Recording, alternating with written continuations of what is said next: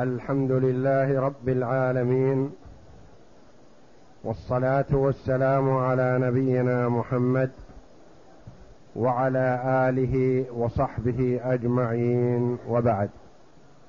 بسم الله الرحمن الرحيم. قال المصنف رحمه الله تعالى فصل وأفضل الأنساك التمتع لما روى جابر أنه حج مع النبي صلى الله عليه وسلم وقد أهلوا بالحج مفردا فقال لهم حلوا من إحرامكم بطواف بالبيت وبين الصفا والمروة وقصروا وأقيموا حلالا حتى إذا كان يوم التروية فأهلوا بالحج واجعلوا التي قدمتم بها متعة فقالوا كيف نجعلها متعة وقد سمينا الحج؟ فقال افعلوا ما أمرتكم فلو أني سقت الهدي لفعلت مثل ما أمرتكم به ولكن لا يحل مني حرام حتى يبلغ الهدي محله. قال فافعلوا متف قال ففعلوا متفق عليه. يقول رحمه الله تعالى فصل وأفضل الأنساك التمتع. الأنساك ثلاثة التمتع والقران والإفراد. التمتع والقران والإفراد. التمتع يحرم بعمرة فيؤديها ويتحلل منها ويبقى حلالا حتى يوم التروية فيحرم بالحج. ويأتي بأفعال الحج كما سيأتي إن شاء الله تعالى. والقرآن يحرم بالحج والعمرة معا ويبقى محرما من يوم أن أحرم من الميقات حتى يكون يوم العيد وينحر هديه فيتحلل. والإفراد كذلك مثله. لا تختلف أفعال الإفراد عن أفعال القران إلا بالنية فقط. القران ينوي الحج والعمره والافراد ينوي الحج وفعلهما واحد والقران عليه هدي القران والافراد ليس عليه هدي واجب هذه الانساك الثلاثه لا رابع لها تمتع قران إفراد تمتع بالعمرة ثم الحج ويتمتع بينهما فيما أحل الله له من الطيبات. يؤدي العمرة ويتحلل ويبقى حلالا يمس الطيب ويلبس ملابسه ويستمتع بزوجته ويقلم أظفاره ويكون حلالا حتى يوم التروية يحرم بالحج. وسمي تمتع لأن المرء يتمتع بما أحل الله له بين النسكين بين العمرة والحج. الإفراد يحرم بالحج فقط ويأتي ويستمر على إحرامه من يوم أحرم إلى يوم العيد. فيتحلل التحلل الأول ثم التحلل الثاني كما سيأتي إن شاء الله. وليس عليه هدي لأنه أحرم بحج فقط. القران يحرم بالحج والعمرة معا. وتتداخل أفعالهما. ويستمر على إحرامه. من يوم أحرم إلى يوم العيد. يتحلل. ويكون عليه هدي التمتع هدي القران. لأنه أتى بسفرة واحدة بنسكين بأفعال نسك واحد أفعال الحج. صار له حج وعمرة فيهدي هدي القران. أي هذه الأنساك أفضل؟ اختلف العلماء رحمهم الله. ولكل وجهة نظر رحمهم الله. من قائل التمتع أفضل ومن قائل القران أفضل ومن قائل الإفراد أفضل. وكل جائزة عند الجميع. لا أحد يقول هذا غير صحيح. وجهة نظرهم الذين قالوا التمتع أفضل. قالوا أولا أنه يأتي بأفعال العمرة كاملة ويتحلل منها. ثانيا أنه يستمتع بما أحل الله له من الطيبات بين العمرة والحج ولا يكون في حرج.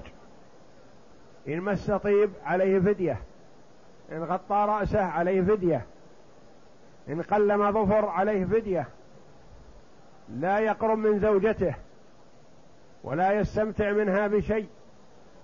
قالوا التمتع أفضل.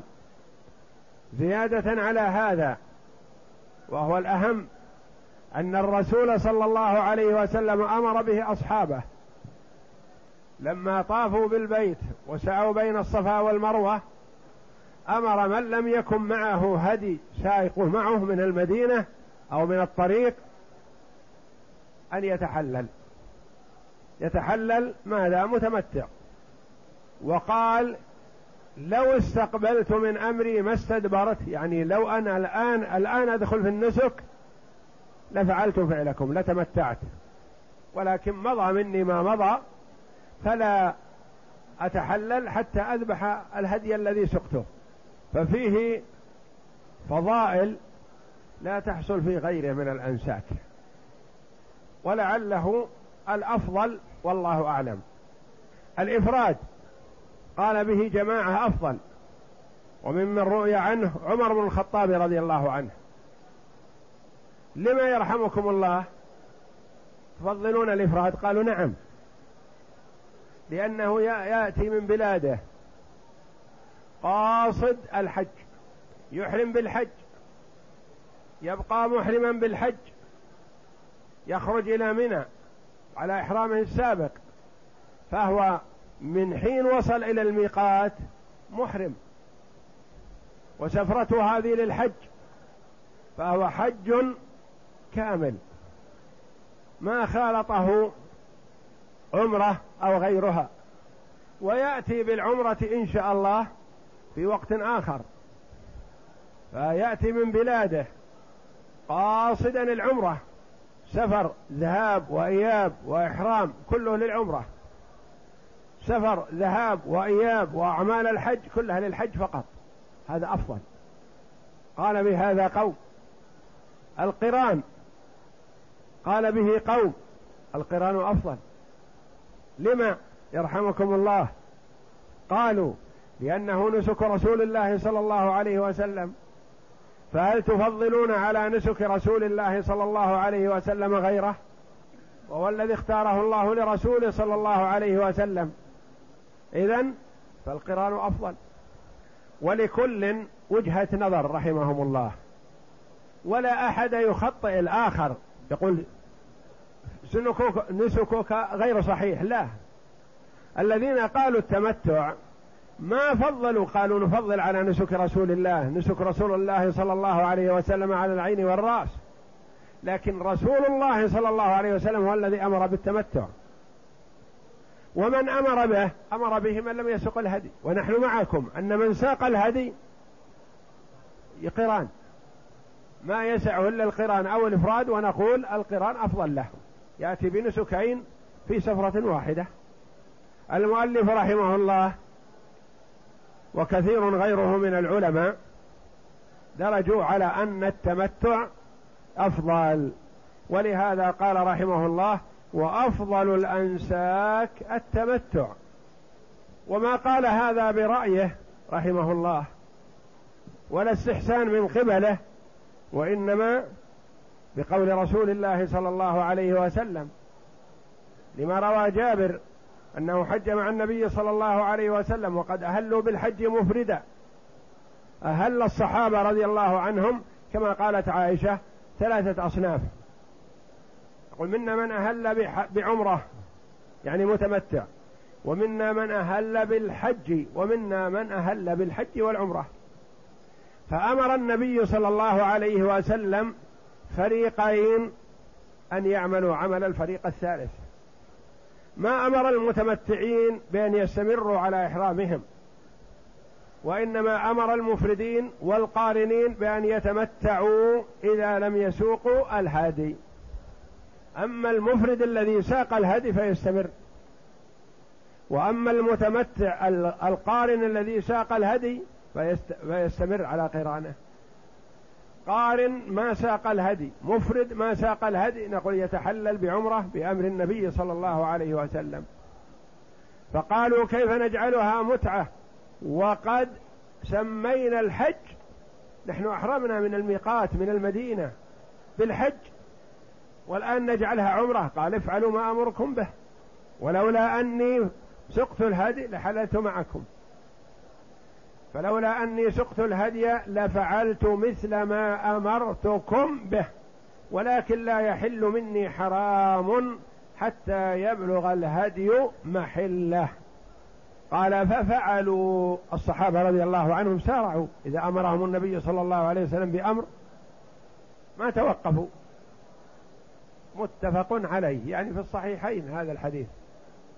فهذا اعتماد ودليل من قال التمتع أفضل. وعنه إن ساق الهدي فالقران أفضل لأن النبي صلى الله عليه وسلم لم يحل إذا كان إذ كان معه الهدي. وقد روى أنس أن النبي صلى الله عليه وسلم قرن بين الحج والعمرة متفق عليه. وعنه رواية عن الإمام أحمد رحمه الله أنه إن ساق الهدي فالقرآن أفضل. نقول مثلا للشخص يريد أن يخرج للحج معك هدي؟ قال نعم. نقول إذن أحرم قارنها معك هدي؟ قال لا. نقول أحرم متمتعا. نعم. والأول أصح لقول أن التمتع أفضل. قال ما معي هدي لكن هل تنصحني بشراء الهدي وسوقه؟ نقول لا. فرق بين أن يكون في الميقات معه الهدي. نقول أحرم قارن. يقول ما معي هدي لكن الهدي متيسر والحمد لله. أشتريه من الميقات وأسوقه. تنصحوني بهذا؟ نقول لا. ننصحك بالتمتع.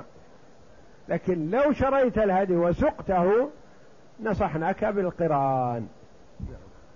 والأول أصح لقول النبي صلى الله عليه وسلم لو استقبلت من أمري ما استدبرت ما سقت الهدي ولا حللت. فيدل هذا على فضيلة المتعة. وقد روى عمر وعلي وسعد وابن عمر وحفصة وعائشة وعمران بن حسين رضي الله عنهم أن النبي صلى الله عليه وسلم كان متمتعا وإنما منعه الحل سوق الهدي. كان متمتع يعني بالعمرة إلى الحج لكن منعه من الإحلال سوق الهدي. الخلاف لفظي رحمهم الله. نعم. ومعنى حديث أنس أن النبي صلى الله عليه وسلم أدخل الحج على العمرة حين امتنع عليه الحل منها. ثم بعد التمتع والإفراد. لا. ثم بعد, ثم بعد التمتع الإفراد. لأنه يأتي بالنسكين كاملين. والقارن يقتصر على عمل الحج. ثم القران بعدهما. يقول الإفراد أفضل من القران. لما يرحمك الله؟ قال نعم. لأن الإفراد يأتي بأفعال الحج كاملة ويأتي بأفعال العمرة قبل أو بعد كاملة. كأن يقول لك شخص مثلا أنا في المغرب أريد الحج والعمرة. أوجب الله علي الحج والعمرة. أيهما أفضل لي يا أخي؟ أن أحج بحج مفرد ثم في شهر رجب أو في شهر رمضان أذهب وآتي بعمرة. أم أحرم بعمرة وحج في الحج؟ نقول لا يا أخي. إذا كنت قادر على السفرتين والنسكين فأفضل أن تأتي بالحج في أشهر الحج وتأتي بالعمرة في رمضان. هذا أفضل ممن يجمع النسكين في وقت واحد. هذا من فضائل الإفراد. إذا استشارك قال أنا عندي إمكانيات وقدرة أيهما أكثر أجرا؟ أحرم بالحج والعمرة مرة واحدة وأستريح. أم أحرم بالحج في أشهر الحج؟ وآتي بأفعال الحج وأرجع إلى أهلي. ثم أحرم بالعمرة في رمضان. أيهما أفضل لي؟ نقول لا لا شك أن إحرامك بالحج وحده والعمرة وحده بسفرتين ذهاب وإياب ونفقات وإلى آخره كل هذا فيه أجر في ثواب أعظم. من كونك تذهب في أربعة أيام تأتي بالحج والعمرة معا. لا فهذا سبب تفضيلهم الإفراد على التمتع والقران وسبب تفضيل الإفراد على القران عند الإمام أحمد رحمه الله وجمع من العلماء وهو اختيار والذي يأمر به ويرغب فيه عمر بن الخطاب رضي الله عنه يقول لا أريد أن يبقى البيت ما في أحد. أريد الناس يتعاقبون عليه باستمرار. هذا يسافر للعمرة ويعود وهذا يسافر للحج ويعود وهكذا. فصل ويستحب للقارن والمفرد إذا لم يكن معهما هدي أن يفسخا بينهما بالحج. أن يفسخا نيتهما بالحج وينويا عمرة مفردة ويحلا من إحرامهما بطواف وسعي وتقصير ليصيرا متمتعين لحديث جابر ويروى عن إبراهيم الحربي أنه قال قال سلمة بن شبيب ابن شبيب لأحمد بن حنبل يا أبا عبد الله كل شيء منك حسن جميل إلا خلة واحدة. تقول بفسخ الحج فقال أحمد كنت أرى أن لك عقلا. عندي ثمانية عشر حديثا صحاحا جيادا. كلها في فسخ الحج أتركها لقولك. فأم للقارن والمفرد إذا لم يكن معهما هدي أن يفسخا نيتهما أتاك أخوك المسلم الحاج. قال أنا أحرمت من الميقات مفردا بالحج لا أنوي غيره. وأتاك الآخر قال أنا أحرمت من الميقات محرما بالحج والعمرة قارنا. بماذا تنصحني نحو هذا النسك أقول له الأولى لك أخي أن تطوف بالبيت وتسعى بين الصفا والمروة وتقصر من رأسك بنية العمرة وتبقى حلالا يا أخي في سعة من أمرك. لا تكن محرما تتحرج من كثير من الأمور. أو ربما وقعت في مخالفات أو محظورات من محظورات الإحرام.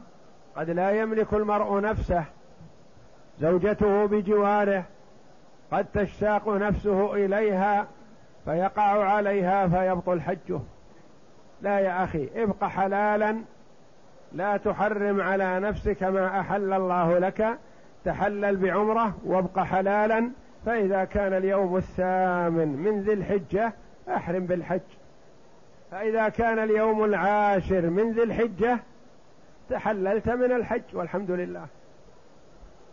فرق بين أن تبقى من خمس وعشرين ذي القعدة إلى عشرة ذي الحجة وأنت حرام محرم. أو تؤدي عمرتك في سويعات ثم تتحلل وتعود حلالا كما أحل الله لك ثم عند قرب الحج يوم الثامن من ذي الحجة تحرم بالحج وتتحلل في العاشر. هذا أيسر وأسهل وأرفق بك وآمن عليك من الوقوع في المحظورات.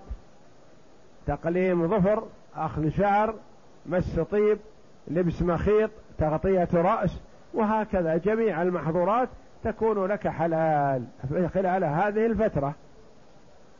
فالأفضل لمن أحرم قارنا أو مفردا إذا لم يسوقا هدي أن يتحللا.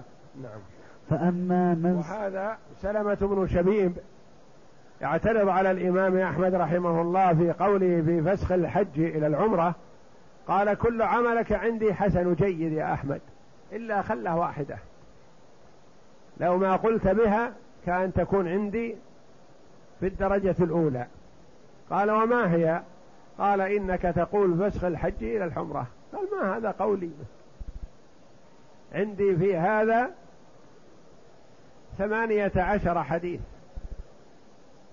الرسول عليه الصلاة والسلام هو الذي قال بهذا. يعني ما عندي إشكال أو شك أو تردد أن هذا أمر الرسول عليه الصلاة والسلام فأنا آخذه.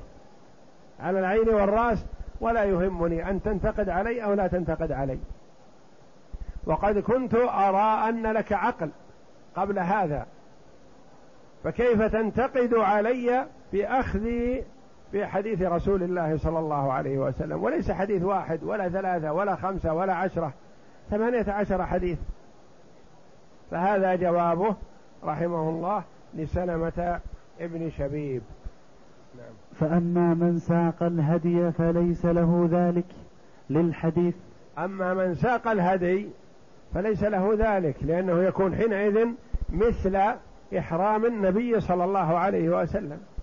النبي عليه الصلاة والسلام ما تحلل لأنه ساق الهدي.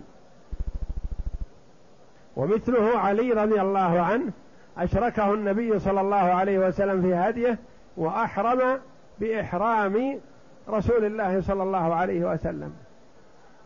فعلي رضي الله عنه جاء من اليمن. وفاطمة رضي الله عنها جاءت من المدينة مع النبي صلى الله عليه وسلم.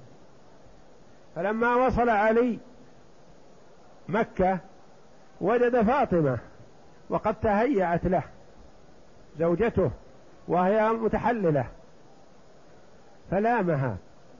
قال كيف يعني بهذا الصفة مثلا وأنا وأنت محرمين بالحج.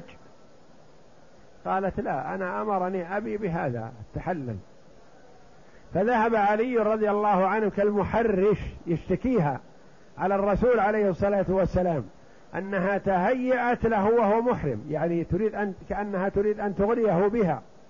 فقال أنا أمرتها لكن أنت بماذا أحرمت؟ قال أهللت بإحلال كإحلال رسول الله صلى الله عليه وسلم مثلك. فأمره النبي صلى الله عليه وسلم أن يبقى محرما وعائشة وفاطمة تحللت رضي الله عنها.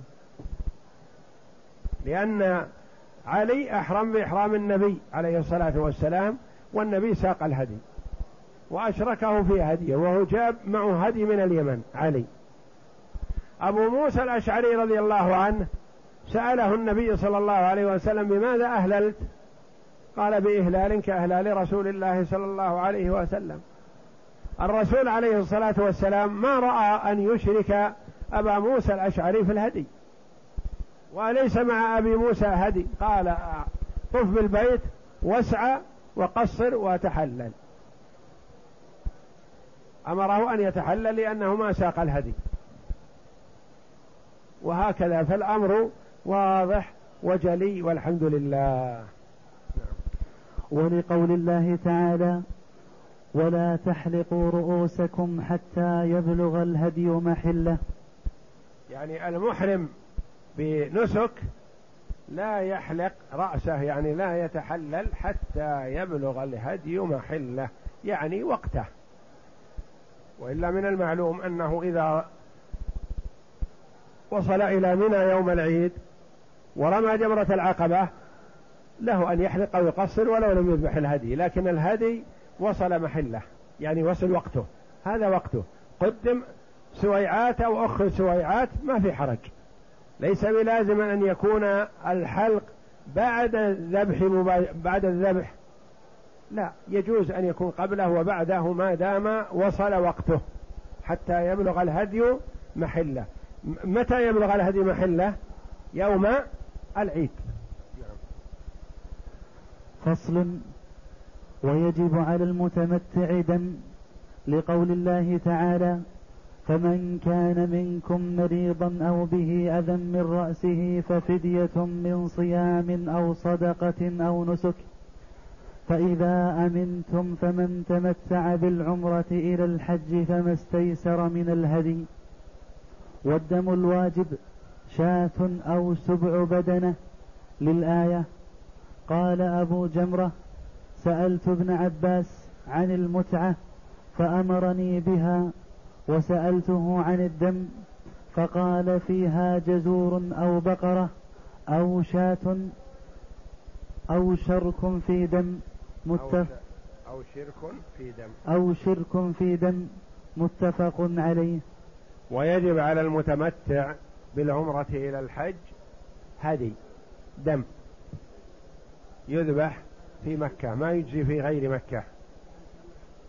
لقوله جل وعلا في الآية لقوله وأتم الحج والعمرة لله فإن أحسنتم ومن استيسر من الهدي فمن لم يجد فصيام ثلاثة أيام فمن لم يجد فإن أحسنتم ومن استيسر من الهدي فمن كان منكم مريضا أو على سفر فعد فمن كان منكم مريضا أو به أذى من رأسه ففدية من صيام أو صدقة أو نسك. فإذا أمنتم يعني لم تحصروا ودخلتم مكة فمن تمتع بالعمرة إلى الحج فما استيسر من الهادي. فمن لم يجد فصيام ثلاث يكون أهله حاضر المسجد الحرام. فالواجب على المتمتع والقارن قياسا عليه مثله. هدي يذبح في مكة حكمه حكم الأضحية يأكل منه ويتصدق ويهدي. والهدي إذا قيل هدي فهو يصلح من الإبل ومن البقر ومن الغنم. والإبل كما أنها تجزي عن الواحد تجزي عن سبعة كذلك. والبقر تجزي عن الواحد وتجزي عن سبعة. والغنم تجزي عن واحد فقط. والأسنان من الضأن ما له ستة أشهر ومن المعز ما له سنة ومن البقر ما له سنتان. ومن الإبل ما له خمس سنين. هذا الواجب في الهدي. وهدي التمتع والقران يكون ذبحه في مكة. ما يجزي أن يذبح خارج الحرم. وسواء ذبح في مزدلفة فهو في الحرم. أو في منى فهو في الحرم. أو في مكة فهو في الحرم. ولا يجوز أن يذبح خارج الحرم فلا يذبح في التنعيم خارج الحرم ولا يذبح في الشرائع خارج الحرم. وهكذا نواحي الحرم خارج ما يجوز أن يذبح الهدي فيها. وإنما الأضحية هي التي تذبح في أي مكان فهدي التمتع وهدي القران لا بد أن يكون في حدود الحرم. ولا يجب الدم إلا بشروط خمسة. أحدها ألا يكون من حاضر المسجد الحرام. لقول الله تعالى ذلك لمن لم يكن أهله حاضر المسجد الحرام. وحاضر المسجد الحرام أهل الحرم. ومن بينه وبين ومن بينه وبينه دون مسافة القصر لأن الحاضر القريب والقريب دون مسافة القصر. ولا يجب الدم إلا بشروط خمسة. أحدها ألا يكون من حاضر المسجد الحرام. حاضر المسجد الحرام سكان مكة وما حولها سواء كانوا متمتعين أو قارنين لا يجب عليهم هدي. لأن الله جل وعلا قال ذلك لمن لم يكن أهله حاضر المسجد الحرام.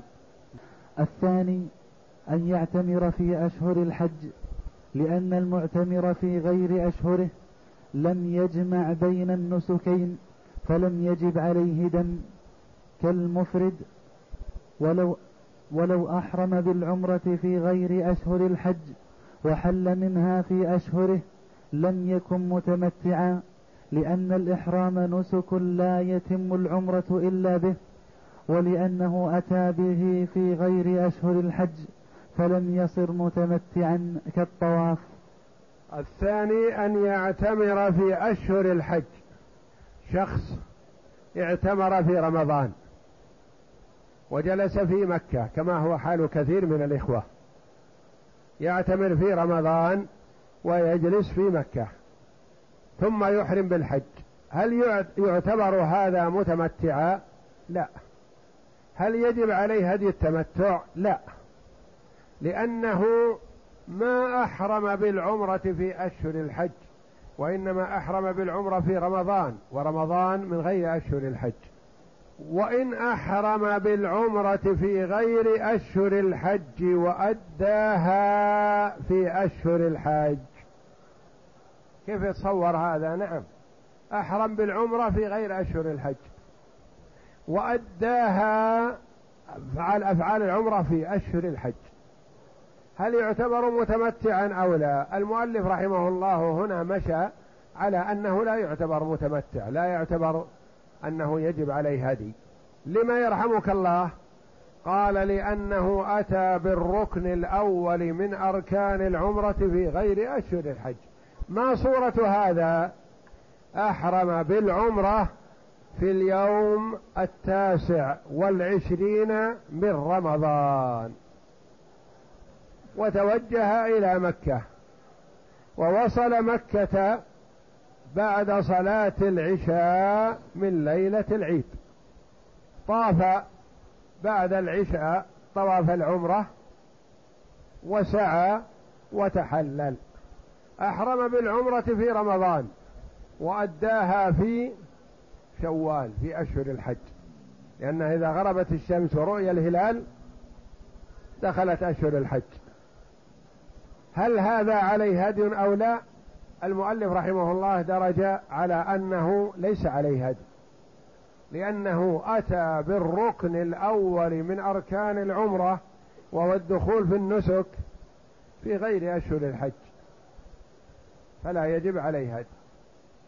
آخرون قالوا العمرة في الوقت الذي تؤدى به فما دام أنه أداها في شوال فهو متمتع وعليه هدي التمتع. أتاك إثنان كلاهما يقول أنا أحرمت بالعمرة في اليوم الثلاثين من رمضان بعد الظهر وأديت عمرتي بعد العشاء في ليلة العيد. أحدهما يسألك ويتمنى أن تكون عمرته في رمضان ليدرك فضيلة العمرة في رمضان. أحدهما يسألك ويتمنى أن تكون عمرته في شوال لأنه يحب أن يكون متمتعا. فقال قوم العمرة في الوقت الذي يحرم بها فيه. أنت عمرتك في رمضان.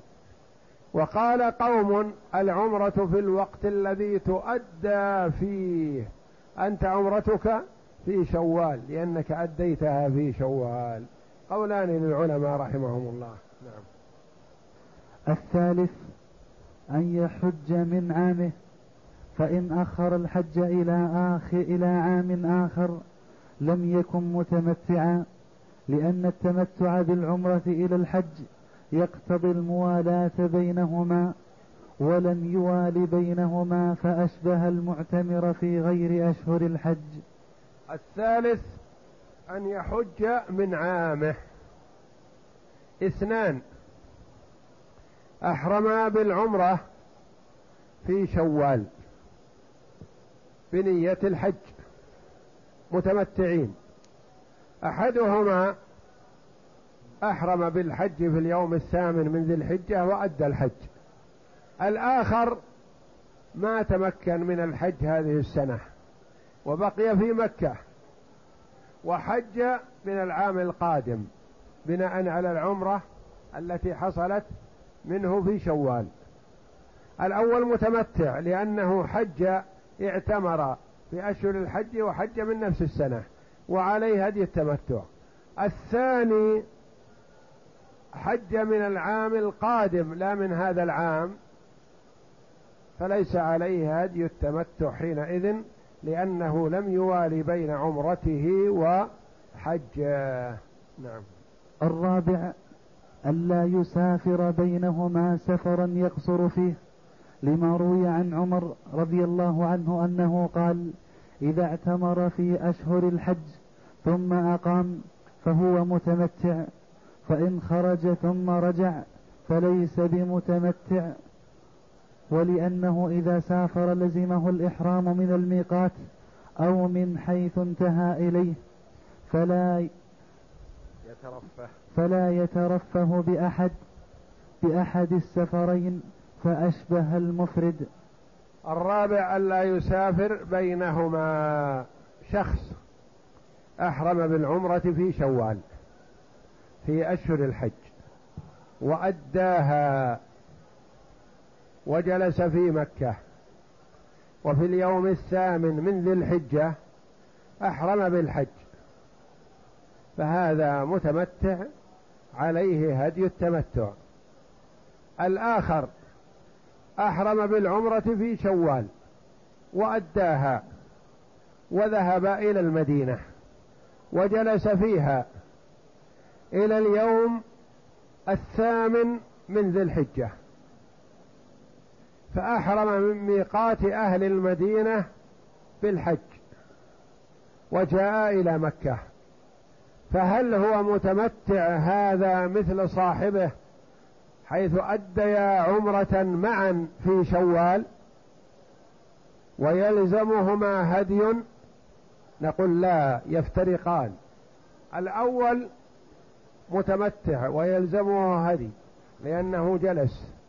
الآخر سافر سفرا طويل راح للمدينة وجلس فيها فانقطع تمتعه وأحرم بالحج مفردا فليس عليه هدي. والسفر الذي يقطع التمتع للعلماء رحمهم الله فيه ثلاثة أقوال أو أكثر من هذا. لكن المشهورة التي أعرفها. قالوا إذا سافر أي سفر انقطع تمتعه. سافر لجدة؟ نعم انقطع تمتعه. يحرم بالحج مفردا ويأتي. آخرون قالوا لا. إذا سافر وتجاوز الميقات ذهب إلى الطائف مثلا انقطع تمتعه. ذهب إلى المدينة انقطع تمتعه. ما دام دون الميقات فتمتعه لم ينقطع. آخرون قالوا لا حتى لو سافر إلى الطائف وسافر إلى المدينة فعليه هدي التمتع حتى يسافر إلى بلاده. لا ينقطع تمتعه إلا بسفره إلى بلاده. ففي السفر الذي يقطع التمتع أقوال أي سفر يقطع التمتع؟ بعضهم قال إذا لزمك هدي وأنت ويشق عليك فاذهب إلى جدة وأحرم مفردا بالحج من جدة. لكن هذا قول ضعيف. ولا يلزمك هدي لأنك سافرت. آخرون قالوا إذا سافر سفر بعيد يعني سافر للمدينة. ثم جاء محرما بالحج فقط انقطع تمتعه. آخرون قالوا عليه دم التمتع وإن سافر أي سفر إلا إن سافر إلى بلاده وعاد فينقطع تمتعه. الخامس أن يحل من عمرته فإن أدخل عليها الحج لم يجب عليه لم يجب عليه دم المتعة. لما روت عائشة رضي الله عنها قالت أهللنا بعمرة فقدمنا مكة وأنا حائض لم أطف بالبيت ولا بين الصفا والمروة فشكوت ذلك إلى رسول الله صلى الله عليه وسلم فقال انقضي رأسك وامتشطي وأهلي بالحج ودع العمرة. قالت ففعلت فلما قضينا الحج أرسلني رسول الله صلى الله عليه وسلم مع عبد الرحمن بن أبي بكر إلى التنعيم فاعتمرت معه فقال هذه مكان عمرتك. فقضى الله حجها وعمرتها ولم يكن في شيء من ذلك هدي ولا صوم ولا صدقة متفق عليه. ولأنه يصير قارنا أشبه ما لو أحرم بهما. الخامس أن يحل من عمرته. يعني يؤدي العمرة ويتحلل منها. ثم يحرم بالحج. فإن أحرم بالعمرة ولم يتحلل منها بل أدخل عليها الحج فلا يجب عليه هدي التمتع. لا يجب عليه هدي التمتع. لكن ماذا يكون؟ يكون قارنا وعلى رأي جمهور العلماء يجب عليه هدي القران هدي التمتع ما في هدي تمتع لأن هذه شروط شروط هدي التمتع. إذا لم يحل من عمرته فإنه يصبح قارنا ولا يجب عليه هدي التمتع.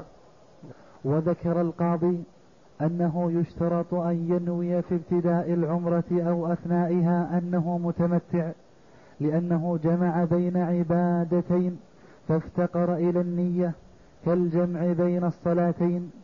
وظاهر الآية يدل على عدم اشتراط هذا ولأنه يوجد التمتع بدونه والترفة بترك أحد والترفه بترك أحد السفرين فلزمه دم كما لو نوى. وذكر القاضي أبو يعلى رحمه الله أنه يشترط أن ينوي في ابتداء العمرة أو في أثنائها التمتع. لأن كثير من الإخوة يأتي بصفة التمتع ثم يأتي يسأل يقول هل يجب علي هدي وأنا ما نويت التمتع؟ نويت العمرة في شوال أو في ذي القعدة ثم يسر الله لي وحججت. هل يجب علي تمتع نقول نعم. ما دمت أتيت بالعمرة في أشهر الحج وحججت من نفس السنة فأنت متمتع. عليك هدي التمتع. يقول ما نويت؟ نقول وإن كنت ما نويت لأنك متمتع فعلا. القاضي أبو يعلى رحمه الله يقول ما دمت ما نويت التمتع فلا يلزمك وإنما الذي يلزمه الهدي من نوى التمتع. نوى أنه متمتع. والله أعلم. وصلى الله وسلم وبارك على عبده ورسول نبينا محمد وعلى آله وصحبه أجمعين.